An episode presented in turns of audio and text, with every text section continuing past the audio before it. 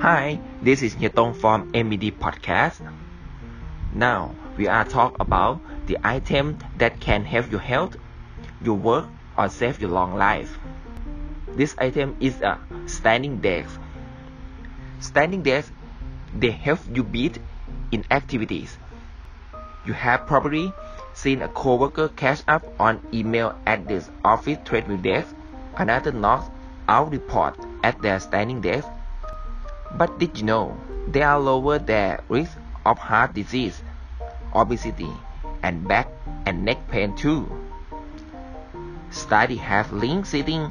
a lot to this and other health problems. Even people who exercise most their health risk if they sit too much. Standing desk raises your computer high enough for you to work and studying at the same time. This keeps you and your fit for more of the day. Other than the standing desk can burn more calories. One study showed that standing chest 88 calories an hour compared to 80 calories for sitting. Working burn a lot more 210 calories an hour. Less back pain. Sitting for long period of time tightens your muscle and can hurt your lower back. Especially if you have a bad posture. Standing desk seems to help ease back pain. But doctors don't know how much time you need to stand to get this benefit. More productive. In a study of call center employees, those with standing desks were 45% more productive on a day basis than employee who sat during this shift. Standing desks are the answer to all your office with over a million works day annually attribute to lower back pain and much of ascribed to poor posture while seated. The standing desk could be a great weapon in the arsenal. According to studies,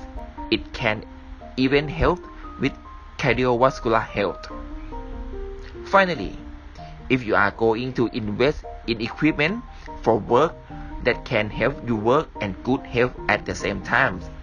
a standing desk is also a very attractive investment too. Now, I hope you enjoyed this podcast today. And thank you so much for listening. And I will be back in the next episode. Okay, everyone. Bye.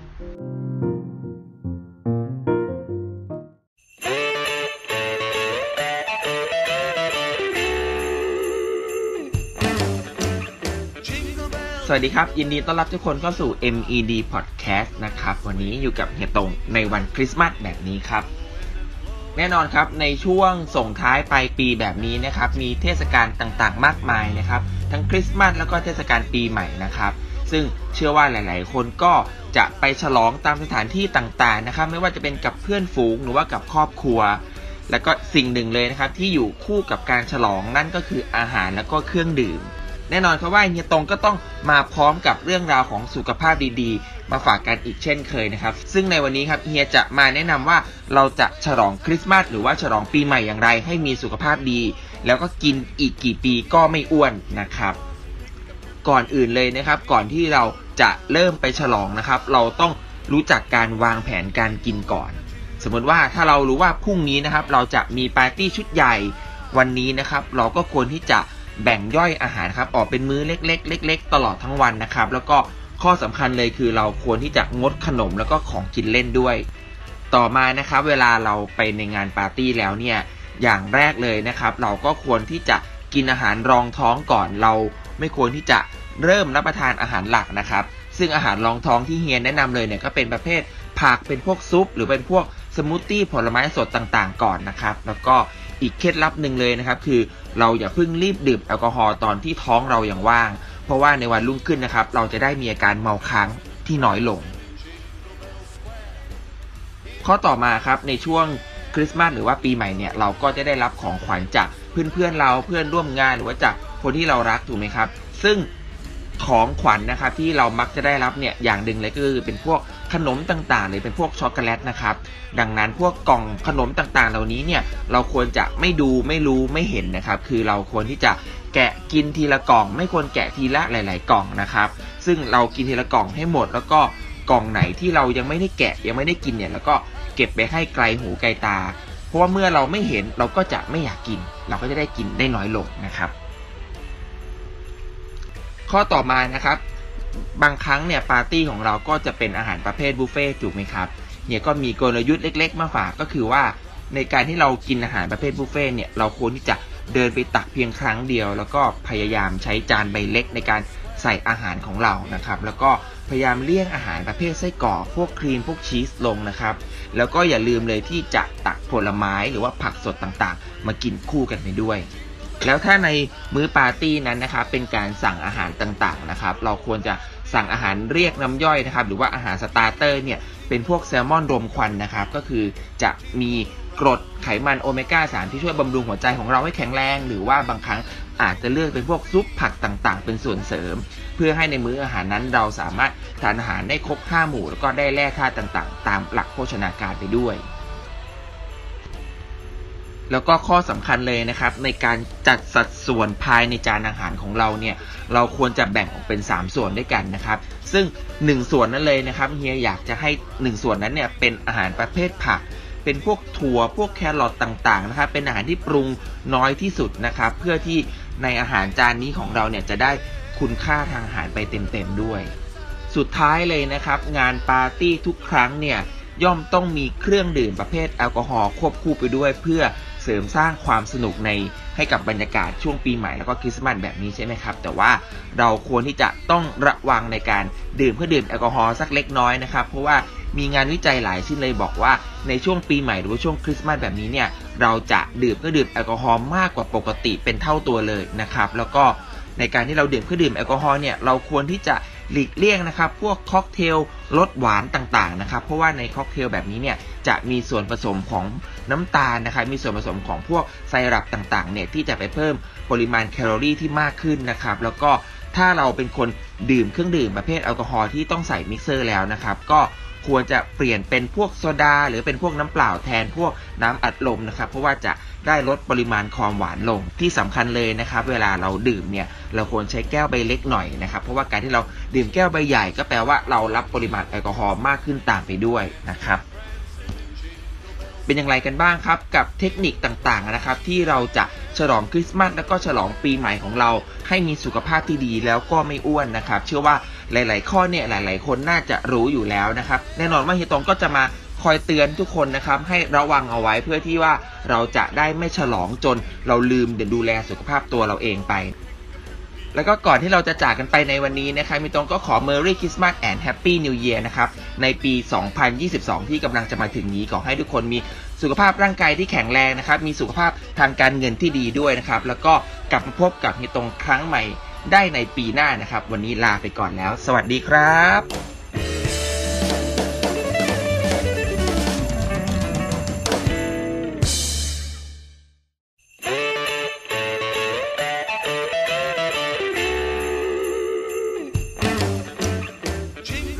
สวัสดีครับ ยินดีต้อนรับทุกคนเข้าสู่ MED Podcast นะครับ วันนี้อยู่กับเฮียตงในวันคริสต์มาสแบบนี้ครับ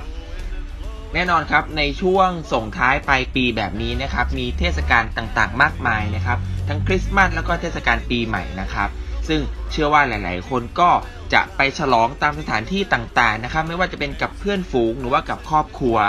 แล้วก็สิ่งหนึ่งเลยนะครับ ที่อยู่คู่กับการฉลองนั่นก็คืออาหารแล้วก็เครื่องดื่ม แน่นอนครับว่าเฮียตงก็ต้องมาพร้อมกับเรื่องราวของสุขภาพดีๆ มาฝากกันอีกเช่นเคยนะครับ ซึ่งในวันนี้ครับเฮียจะมาแนะนำว่าเราจะฉลองคริสต์มาสหรือว่าฉลองปีใหม่อย่างไร ให้มีสุขภาพดี แล้วก็กินอีกกี่ปีก็ไม่อ้วนนะครับ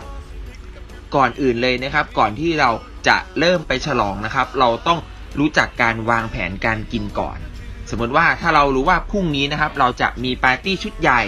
วันนี้นะครับ เราก็ควรที่จะแบ่งย่อยอาหารครับ ออกเป็นมื้อเล็กๆเล็กๆตลอดทั้งวันนะครับ แล้วก็ ข้อสำคัญเลยคือเราควรที่จะงดขนมแล้วก็ของกินเล่นด้วย ต่อมานะครับเวลาเราไปในงานปาร์ตี้แล้วเนี่ยอย่างแรกเลยนะครับ เราก็ควรที่จะกินอาหารรองท้องก่อนเรา ไม่ควรที่จะเริ่มรับประทานอาหารหลักนะครับ ซึ่งอาหารรองท้องที่เฮียแนะนำเลยเนี่ยก็เป็นประเภทผักเป็นพวกซุป หรือเป็นพวกสมูทตี้ผลไม้สดต่างๆ ก่อนนะครับ แล้วก็อีกเคล็ดลับหนึ่งเลยนะครับ คือเราอย่าเพิ่งรีบดื่มแอลกอฮอล์ตอนที่ท้องเรายังว่าง เพราะว่าในวันรุ่งขึ้นนะครับ เราจะได้มีอาการเมาค้างที่น้อยลง ข้อต่อมาครับในช่วงคริสต์มาสหรือว่าปีใหม่เนี่ยเราก็จะได้รับของขวัญจากเพื่อนๆเราเพื่อนร่วมงานหรือว่าจากคนที่เรารักถูกไหมครับ ซึ่งของขวัญนะครับที่เรามักจะได้รับเนี่ยอย่างหนึ่งเลยก็คือเป็นพวกขนมต่างๆ หรือเป็นพวกช็อกโกแลตนะครับ ดังนั้นพวกกล่องขนมต่างๆ เหล่านี้เนี่ยเราควรจะไม่ดูไม่รู้ไม่เห็นนะครับ คือเราควรที่จะ แกะกินทีละกล่อง ไม่ควรแกะทีละหลาย ๆ กล่องนะครับ ซึ่งเรากินทีละกล่องให้หมด แล้วก็กล่องไหนที่เรายังไม่ได้แกะยังไม่ได้กินเนี่ยแล้วก็เก็บไปให้ไกลหูไกลตา เพราะว่าเมื่อเราไม่เห็นเราก็จะไม่อยากกิน เราก็จะได้กินได้น้อยลงนะครับ ข้อต่อมานะครับบางครั้งเนี่ยปาร์ตี้ของเราก็จะเป็นอาหารประเภทบุฟเฟ่ถูกไหมครับเนี่ยก็มีกลยุทธ์เล็ก ๆ มาฝากก็คือว่าในการที่เรากินอาหารประเภทบุฟเฟ่เนี่ยเราควรที่จะ เดินไปตักเพียงครั้งเดียว แล้วก็พยายามใช้จานใบเล็กในการใส่อาหารของเรานะครับ แล้วก็พยายามเลี่ยงอาหารประเภทไส้กรอกพวกครีมพวกชีสลงนะครับ แล้วก็อย่าลืมเลยที่จะตักผลไม้หรือว่าผักสดต่างๆ มากินคู่กันไปด้วย แล้วถ้าในมื้อปาร์ตี้นั้นนะครับเป็นการสั่งอาหารต่างๆนะครับ เราควรจะสั่งอาหารเรียกน้ำย่อยนะครับ หรือว่าอาหาร starter เนี่ยเป็นพวกแซลมอนรมควันนะครับ ก็คือจะมี กรดไขมันโอเมก้า3ที่ช่วยบำรุงหัวใจของเราให้แข็งแรง หรือว่าบางครั้งอาจจะเลือกเป็นพวกซุปผักต่างๆ เป็นส่วนเสริม เพื่อให้ในมื้ออาหารนั้นเราสามารถทานอาหารได้ครบ5หมู่ แล้วก็ได้แร่ธาตุต่างๆ ตามหลักโภชนาการไปด้วยแล้วก็ข้อสำคัญเลยนะครับ ในการจัดสัดส่วนภายในจานอาหารของเราเนี่ย เราควรจะแบ่งออกเป็น 3 ส่วนด้วยกันนะครับ ซึ่ง 1 ส่วนนั้นเลยนะครับเฮียอยากจะให้ 1 ส่วนนั้นเนี่ยเป็นอาหารประเภทผัก เป็นพวกถั่วพวกแครอทต่างๆนะครับเป็นอาหารที่ปรุงน้อยที่สุดนะครับ เพื่อที่ในอาหารจานนี้ของเราเนี่ยจะได้คุณค่าทางอาหารไปเต็มๆด้วย สุดท้ายเลยนะครับ งานปาร์ตี้ทุกครั้งเนี่ยย่อมต้องมีเครื่องดื่มประเภทแอลกอฮอล์ควบคู่ไปด้วย เพื่อเสริมสร้างความสนุกใน ให้กับบรรยากาศช่วงปีใหม่แล้วก็คริสต์มาสแบบนี้ใช่ไหมครับ แต่ว่าเราควรที่จะต้องระวังในการดื่มเพื่อดื่มแอลกอฮอล์สักเล็กน้อยนะครับ เพราะว่ามีงานวิจัยหลายชิ้นเลยบอกว่าในช่วงปีใหม่หรือว่าช่วงคริสต์มาสแบบนี้เนี่ยเราจะดื่มเพื่อดื่มแอลกอฮอล์มากกว่าปกติเป็นเท่าตัวเลยนะครับ แล้วก็ในการที่เราดื่มเพื่อดื่มแอลกอฮอล์เนี่ยเราควรที่จะ หลีกเลี่ยงนะครับ พวกค็อกเทลรสหวานต่างๆนะครับ เพราะว่าในค็อกเทลแบบนี้เนี่ยจะมีส่วนผสมของน้ำตาลนะครับ มีส่วนผสมของพวกไซรัปต่างๆเนี่ยที่จะไปเพิ่มปริมาณแคลอรี่ที่มากขึ้นนะครับ แล้วก็ถ้าเราเป็นคนดื่มเครื่องดื่มประเภทแอลกอฮอล์ที่ต้องใส่มิกเซอร์แล้วนะครับ ก็ควรจะเปลี่ยนเป็นพวกโซดา หรือเป็นพวกน้ำเปล่าแทนพวกน้ำอัดลมนะครับ เพราะว่าจะ ได้ลดปริมาณความหวานลงที่สำคัญเลยนะครับ เวลาเราดื่มเนี่ยเราควรใช้แก้วใบเล็กหน่อยนะครับ เพราะว่าการที่เราดื่มแก้วใบใหญ่ก็แปลว่าเรารับปริมาณแอลกอฮอล์มากขึ้นตามไปด้วยนะครับเป็นอย่างไรกันบ้างครับกับเทคนิคต่างๆนะครับที่เราจะฉลองคริสต์มาสแล้วก็ฉลองปีใหม่ของเรา ให้มีสุขภาพที่ดีแล้วก็ไม่อ้วนนะครับ เชื่อว่าหลาย ๆ ข้อเนี่ยหลาย ๆ คนน่าจะรู้อยู่แล้วนะครับ แน่นอนว่าเฮียตงก็จะมา คอยเตือนทุกคนนะครับให้ระวังเอาไว้เพื่อที่ว่าเราจะได้ไม่ฉลองจนเราลืมเดี๋ยวดูแลสุขภาพตัวเราเองไป แล้วก็ก่อนที่เราจะจากกันไปในวันนี้นะครับมีตรงก็ขอ Merry Christmas and Happy New Year นะครับในปี